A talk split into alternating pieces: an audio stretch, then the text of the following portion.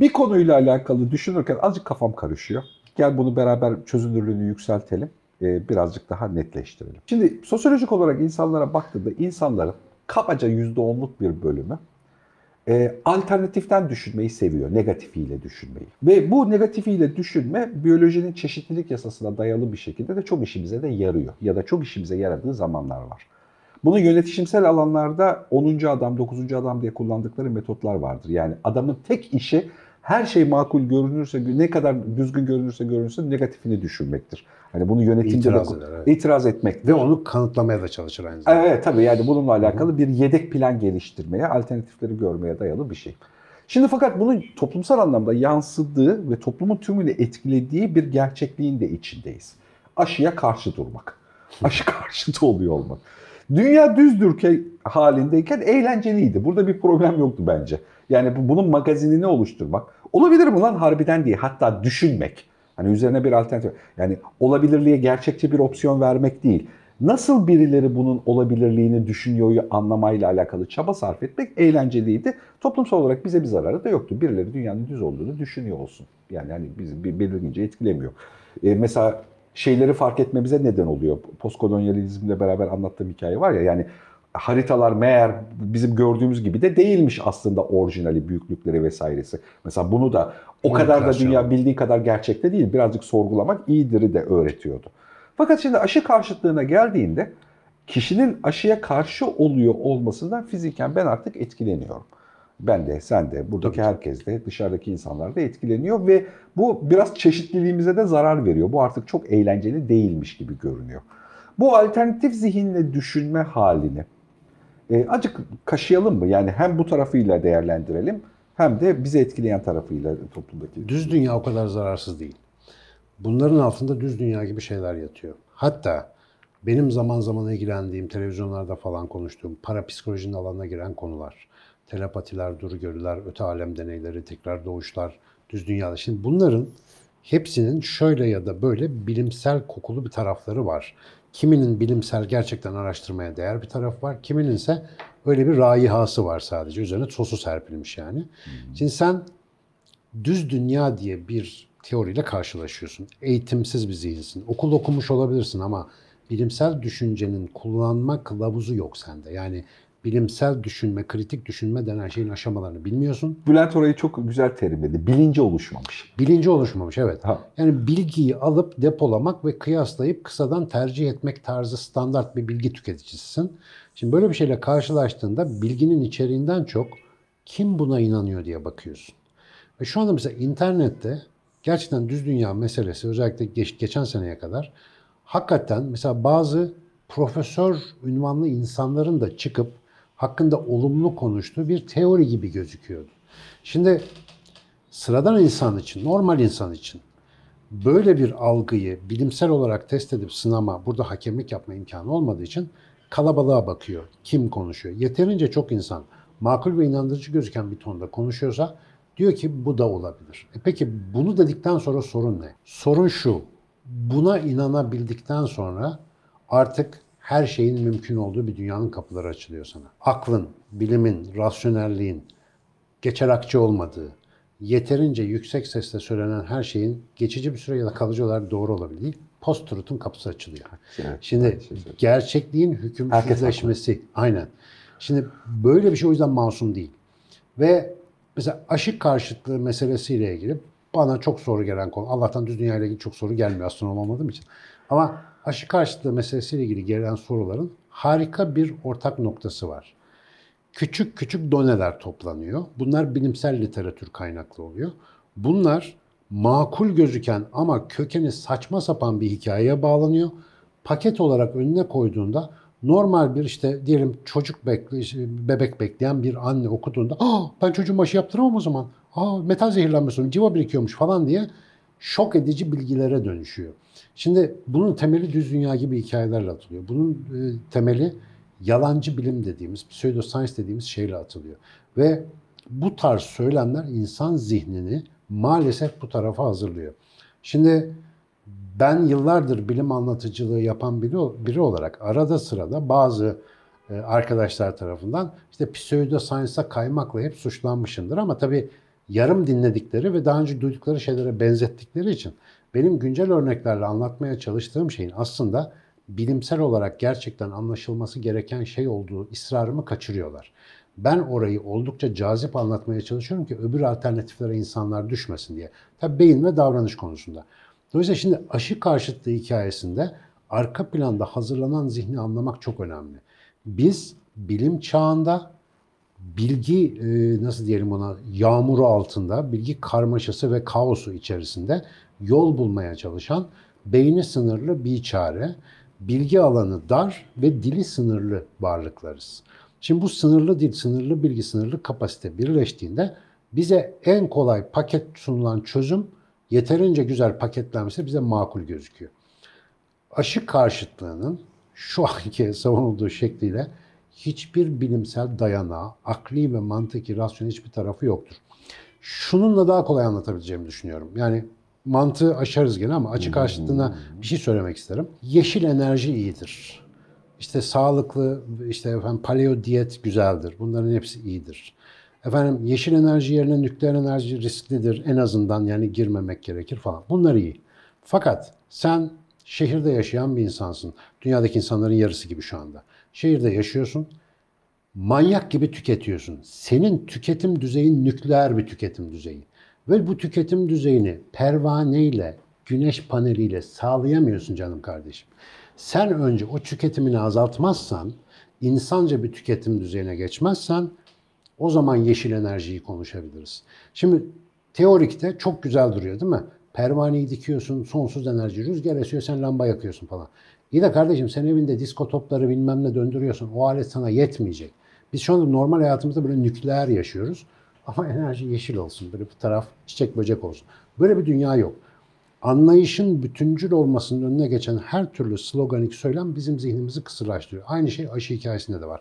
Affedersin dip dibe işte böyle yaşadığımız bir yerde sen elbette ki özgürlük gibi gözüküyor. Ben çocuğuma aşı yaptırmak istiyorum. O bulaşıcı hastalık senin çocuğundan benimkine geçecek. Daha sonra bu toplumsal bir sağlık problemi olacak. Bunu ne yapacağız o zaman sorusu orası beni ilgilendirmez noktasında kalıyor. İşte burada kişisel özgürlüklerin toplum sağlığını tehdit eden bir şeye dönüştüğü bir mesele olduğunu iyi anlatmamız lazım. Ama bütün bu hikayeler nasıl kabul ediliyor biliyor musun? Ta üniversitedeyken çok meşhur bir duvar yazısı vardı. Zaman duvar yazıları diye kitap çıkmıştı hatırlarsın. Çok severdim ben onu. Tam kitapta yazdığı halini söyleyeceğim. Sansürlemeyeyim. YouTube'dayız zaten. Milyonlarca sinek yanılıyor olamaz bok yiyin diye bir şey vardı. Şimdi bu, bu tip hikayelere böyle inanıyoruz. Geliyorsun ana bir sürü adam aynı şeyi konuşuyor. O zaman bize de inanmak düşer. Biz sinek değiliz. Biz akıl, mantık, o muhakeme yeteneği sayesinde bunları eleyebilir olmamız lazım. Böyle bir yeteneğimiz yoksa da güvenilir bir odağa danışmamız gerekiyor. Benim burada kullandığım mesela güzel bir turnusol kağıdı daha var. Biz Türkiye'de bunu çok sıklıkla kullanıyoruz. Bir önceki programda da ucunda acık söyledim. Fikir bizi eylemsizliğe itiyorsa muhtemelen yanlıştır. Aynen öyle. Şimdi aşı karşıtlığı bizi eylemsizliğe itiyor. Bir şey yapma. Çok güzel kriter. Bir şey yapma. Bir şey yapmana gerek yok. Sen otur oturduğun yerde. Sen kal evde yahu. tamam, sıkıntı yok yani şeyde. Halbuki mesela şöyle olursa bunu belki tartışmak mümkün. Aşı yaptırmayacağım ve 6 ay karantinadayım.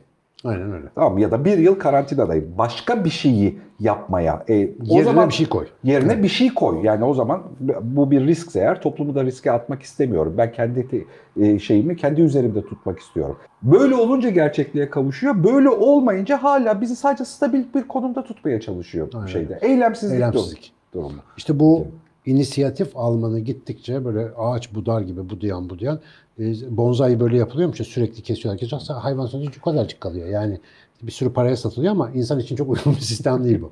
Bizim bu konuyu e, yani herhangi bir duyduğumuz konuyu bu aşı konusu da dahil olmak üzere sorgulayacak becerimiz yoksa yani bir bilene sormak zorundayız. Bir bilen de yani komşudaki komşu kapıda oturan Ahmet amca değil ya da efendim bilmem ne değil. Otoritesi var bu işin. Bilim kurulu var, işte bakanlığı var, işte hıfzı sahası var, şusu var, busu var. Bunlara sorup karar verebileceğim bir şey. Ama mesela benim arkadaşlarım var, yani tanıdığım insanlar çok samimi arkadaşlarım değil ama hekim kendisi, yani doktor, tıp fakültesi diploması var, senelerce uygulama yapmış. Mesela şimdi aşı karşıtı. Şimdi onun arka planında bir endişe var. Onu biliyorum o kişiyi tanıdığım için. Fakat kamuoyuna yansıttığı şeyde sonuç sadece şu. Bak doktor bu da aşı karşıtı. Şimdi bu akıllıca bir yöntem değil. Çünkü onun aşı karşıtı olarak söylediği şey aslında o değil. Aşı ile ilgili iyileştirme istiyor. Aşı gerekli ama bu haliyle diyor bir bazı sorunlar olabilir. Ama sen bunu çıkıp da aşı karşıtlığı tartışmasının içine bodoslama girip buraya dikkatini çekiyorum. Özellikle sahte olarak üretilmiş bir koyunlaştırma operasyonuyla gerçeklerin çarpıştığı bir aranada ikisi arasında tarafsız kalmak ateşle itfaiye arasında tarafsız kalamam diye bir sözü var. Çok sevdiğim bir sözdür bu. Ateşle itfaiye arasında tarafsız kalamazsın. Aklın çalışıyorsa şimdi böyle bir durumda ortalığı akla çekecek, mantığa çekecek ve insanları dediğin gibi aksiyona çekecek bir şey yapmamız lazım. Do- doğru besleyici ve pozitif aksiyona. Maalesef şu anda bu post-truth dediğimiz gerçekliğin hükümsüzleştiği dönemin ciddiyetini ben de yakın zamana kadar kavramıyormuşum mesela. Şimdi yavaş yavaş bunu kavramaya başladım. Çok acı sonuçlara gebe bir durum. Yani Evet, kendimize inancımızı yitirmemize sebep oluyor ve hakikaten mantığımız çözülüyor, dağılıyor yani. Bu çok berbat bir durum. E, bunu sadece aşı gibi ya da işte ne bileyim dünya düzdür gibi konularda da değil. Normal rutin hayatımızı etkileyen konularda da çok belirgin Evet, olduğunu düşünüyorum. Yani e, mesela e, orta band eğitim hatta orta orta ve üst band eğitim seviyesindeki birçok insanın bu eleştiri tu- tuhaf eleştiri tuzağının içerisinde kaldığını fark ediyorum. Yani artık az önceki söylediğim matematikte bakıyorum çoğunlukla. Yani eleştiri bence çok anlamlı bir şey. Eleştiriyle büyüyoruz yani. Elbette ki. E, Bu, bu böyle gelişebilir durumda ama yapılan eleştirinin kendisi karşı tarafı eylemsizliğe itiyorsa Tabii. ki çok yüksek oranda böyle itiyor. Yani hani bunlar yanlış, bunlar yanlış. E tamam abi çok güzel. Bunlar yanlış. Ne yapalım bilmiyorum. Bir fikrim de yok yani. E ama abi o zaman ne diyorsun? İşte dur evde. Mesela bak bunun hep insanın fabrika ayarlarını konuşurken senle, niye yazdığını konuşurken bu kitap neden okunur serisinde. Yani orada hep verdiğim örnek ne? Beslenme uzmanı televizyonda kavga ederse evindeki adam baklavaya yumulur abi. Sistem bu. Da bunlardan bir haltı olmayacak. Biri diyor ki ekmek yiyor, öbürü diyor bunu yeme. O zaman diyor ben devam edeyim aynen benim. Getir havuç sarmayı diyor, bilmem ne diyor. Ve sağlığından oluyor. Aslında televizyonda yapılan tartışma nedir? Normalde farklı görüşlerin bir nevi istişaresi olmalıydı. İnsanların gördüğüne ulan uzmanlar bile anlaşamıyor. Bana mı kaldı bu işte bilmem ne yapmak. Bu ara ama yani azıcık şeytanın avukatlığını da yapayım işin içerisinde. Yani elbette dünyanın düz olması ya da aşı karşıtlığıyla alakalı bir şey kesinlikle bir seçenek olarak görmekle alakalı değil. Fakat şunu da fark etmek gerekiyor. Kaygının zemininde böyle gerçekçi bir durum var. Sistemin karşısında yanlışlaşan adam, sistemin kendisinde oynadığı oyunla ilgili bir muammanın da içinde kalıyor. Hangi ölçekte nerede manipüle ediliyor, hangi seviyede manipüle ediliyor bunu bilmekle de ilgili sorunlar oluşuyor Samimiyet ve güvenilirlik sorunları. sorunları oluşuyor ve bu sorunun e, en kolay yöntemlerinden bir tanesi itiraz etmek. Hani e, bir şeyde hani Bana tutar- ne? Oynamıyorum. Ha, evet evet evet yani burada bunu da fark etmek gerekiyor. Yani Kesinlikle. çünkü öteki türlü de çok hızlı bir şekilde bugün seni evet doğru aşı gibi çok gerçekçi bir konuyla manipüle edebilir. Yarın da çiple ilgili edebilir. Şimdi bunun seviyesini bilemiyoruz ki. Yani onun sınırı birbirine çok yakın. Yani Ee, geçenlerde bir habere denk geldim. İnternette miydi, televizyonda mıydı bilmiyorum. Bir kavga çıkıyor gençler arasında. Mahallenin büyükleri geliyor, ara- ayrıştırmaya çalışıyorlar. Onları da dövüyorlar. Çocuklardan birinin babası geliyor, onu da tartaklayıp atıyorlar. Polis bir geliyor, ortalık süt liman oluyor. Şimdi polis güvenilirliğini kaybederse o kavga iç savaşa dönüşebilir. Evet. Bir polis lazım. Şimdi bizim kamu otoritesinde ya da bilimsel otoritelerde güven kaybı olduğu zaman bunun acısını hepimiz evet, çekiyoruz. evet, evet, evet. Yani o yozlaşma var ya mesela akademi denen kurumun yozlaşması bir geminin altına koca bir delik açılması demek. Biz maalesef bunu ciddiye almıyoruz. Ya da devlet kurumunun ya da mesela şimdi bir sağlık bakanlığı diyelim. Güven kaybetse düşünsene yani kimse inanmasa. Hocam- Nasıl tedbir uygulayacaksın? Ne yapacaksın yani? Türkiye'de %70'e yakın insan kendini öteki olarak addediyor. Aynen öyle. %70'e yakın Tabii, insan tabii. çeşitli gruplarda %5, 10, 15 falan bir araya geliyor ve hepsi de kendini bir tür öteki olarak addediyor. Aynen. Bu çok tuhaf bir durum değil mi yani? İşte bir ağır abi lazım. Bir ağır abi olacak. Mesela genellikle bizimki gibi ülkelerde liderler bunu kapatmaya çalışıyor. O devir de geçti abi. Sistemler. Sistem de şimdi bunu yapmaya çalışıyor ama artık o kadar zor bir durumdayız ki abi için içinden çıkamıyoruz biz. Yani kime bakacağım, kime güveneceğim? Şimdi dünyanın güvenilir odaklara hatta global odaklara ihtiyacı var. Aynen öyle. Yani bunlar şey gibi, fen, deniz feneri gibi işte yani gemilere karanlıkta yol gösterebilecek. Ya bu dediyse tamam abi artık tartışmak saçma noktasına gelebileceğimiz bir şey. Hani dün e, işte kral padişah ya da derebeyi bir şey dediğinde tartışma bitiyordu ya. Şimdi öyle gökten zembille inen bir yetkiyle değil de aklın, bilimin ve işe yararlılığın gücüyle kendini ispat etmiş kurumların yol göstermesi lazım. Ve maalesef devletler, o eski hantal yapılar artık bunu beceremiyorlar. Görünen o ki bu yeteneklerini de gittikçe kaybediyorlar. Çünkü aşağıda kaynayan tartışmaya yetişemiyorlar. Yani bizim ülkemizde mesela düşünsene ya sosyal medya kapatmayı bir opsiyon olarak düşünebiliyoruz mesela. Şimdi bu çaresizliğin bir göstergesi. Yapacak bir şeyimiz yok. Her, her zaman ceza suçun arkasından geliyor ya önce suç önde gidiyor. O hep daha hızlıdır, daha inovatiftir. Ceza, kanun onu yamamaya çalışır, yani tutmaya çalışır. O hep böyle fare gibi önden gider, o kedi gibi arkadan kovalar. Biz maalesef bu döngünün içerisinde kendi inisiyatifimizde mesela akademi böyle bir ihtiyaca binaen oluşmuştu yüzlerce sene evvel. 1500'lerde bilmem ne ilk çıkışı. Kim anlatıyordu çok güzel ya. Matbaanın icadı mesela o kadar çok matbuatı arttırdı ki bir anda eğitim düzeyi yetmemeye başladı. O zaman üniversiteler organize oldu işte 1500'lerde. Ve insan, yetişmiş insan o basılan kitaba yetiştirildi. Yani o, o denge sağlandı.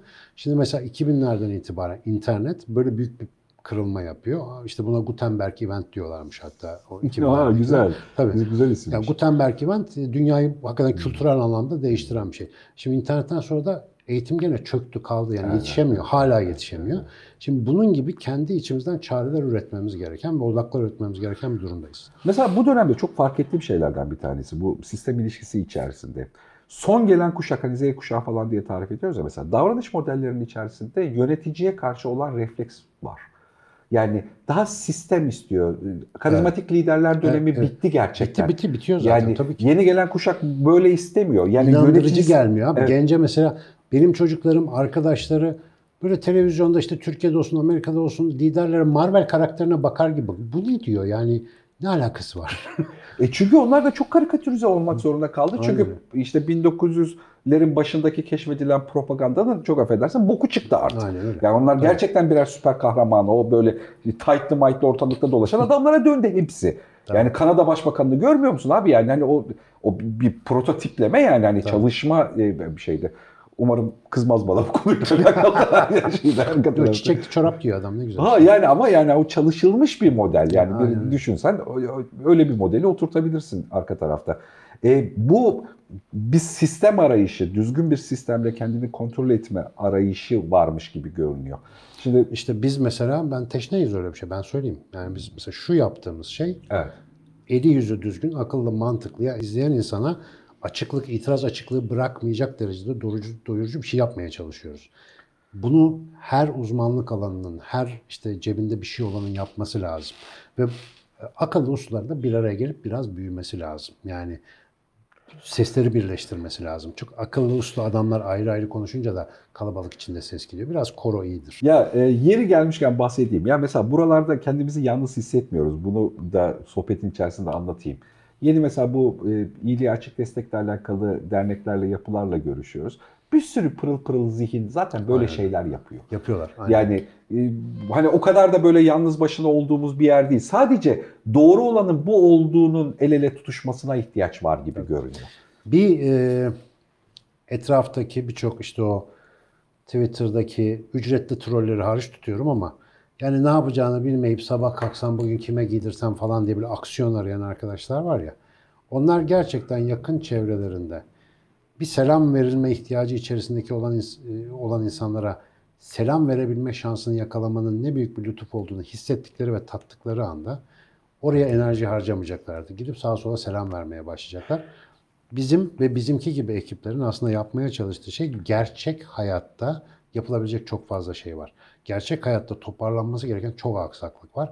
Bu aksaklıkların hiçbiri devletin düzeltebileceği şeyler değil. Yani sen orada aşı karşıtlığıdır, düz dünyadır, virüs komplodur, bilmem uzaylılar geliyordurla uğraşırken aşağıda millet malı götürüyor, farkında değilsin. Seni bunlarla oynatıyorlar. Oho öbür taraflarda neler oluyor. Halbuki sokağa gerçekten bir şey yapma amacıyla çıkıyorsan, internete gerçekten bir niyetle bağlanıyorsan, ya bir insana bir sebeple telefon açıyorsan başka bir şey oluyor. Yani abi ne haber var da buradan bir şey çıkmıyor. Ya da işte bir canım sıkkın sosyal medyaya bakayım da oradan bir şey satın alırken buluyorsun kendini. Bu döngüden çıkmamız lazım. Gündemsiz, ajandasız adam bu devirde yalnız adam. İkimizin de burada Issız adam kaçırdığını düşündüğüm bir şey var. Yani senin de benim de. Biz muhtemelen. e, televizyonda dizi izlemiyoruz hiç. Evet maalesef. Şimdi ikimiz de dizi izlemediğimiz için Şimdi ben e, bir gerekçeden kaynaklı bir hafta kadar Samsun'daydım biliyorsun. Yani bazılarına göz atma şansım oldu yani şeyin içerisinde. Birdenbire bizim bile bazı düşünme yöntemlerine, kendi aramızda bile bazı düşünme yöntemlerine rastladığımızda bizi şaşırtan yöntemlerin nereden kaynaklandığını fark ediyorsun.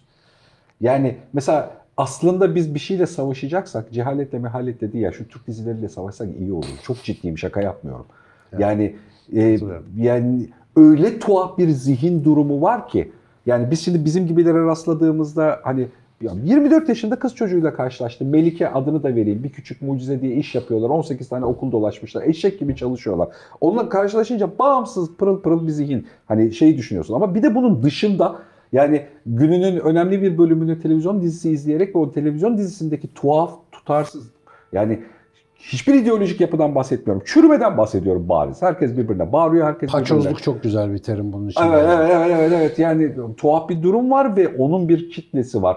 Ve bence orası kanser oluşturan bir yer. Evet. Yani bununla alakalı da bir şey yapmaya ihtiyaç varmış. Bu sürekli görünüyor. izlediğin şeyin seni dönüştürmesiyle alakalı o çok ciddi mesele. Belki ayrı bir başlık halinde konuşmak lazım. Hep diyoruz ya kendi aramızda konuşurken açık beyin bizi koruyor diye. Evet, evet. Yani böyle bunlar sığınak. Savaş halindeyiz. Yani ben fikri olarak, ruhsal olarak bir savaş altında olduğumuzu düşünüyorum. Her savaşta olduğu gibi sığınağa ihtiyacımız var. Yani bizimki burası. Evet. Ya, burayı beğenmeyen kendi sığınağını yapsın ama bir sığınak bulsun. Çünkü açık kalmak, bombardımana açık kalmakla aynı şey. Yani Çok güzel her tarafında patlar ettin. yani. Evet. O yüzden dikkatli olmak lazım. Güzel tarif et. Sığınak iyiymiş bu arada. Evet, sığınak.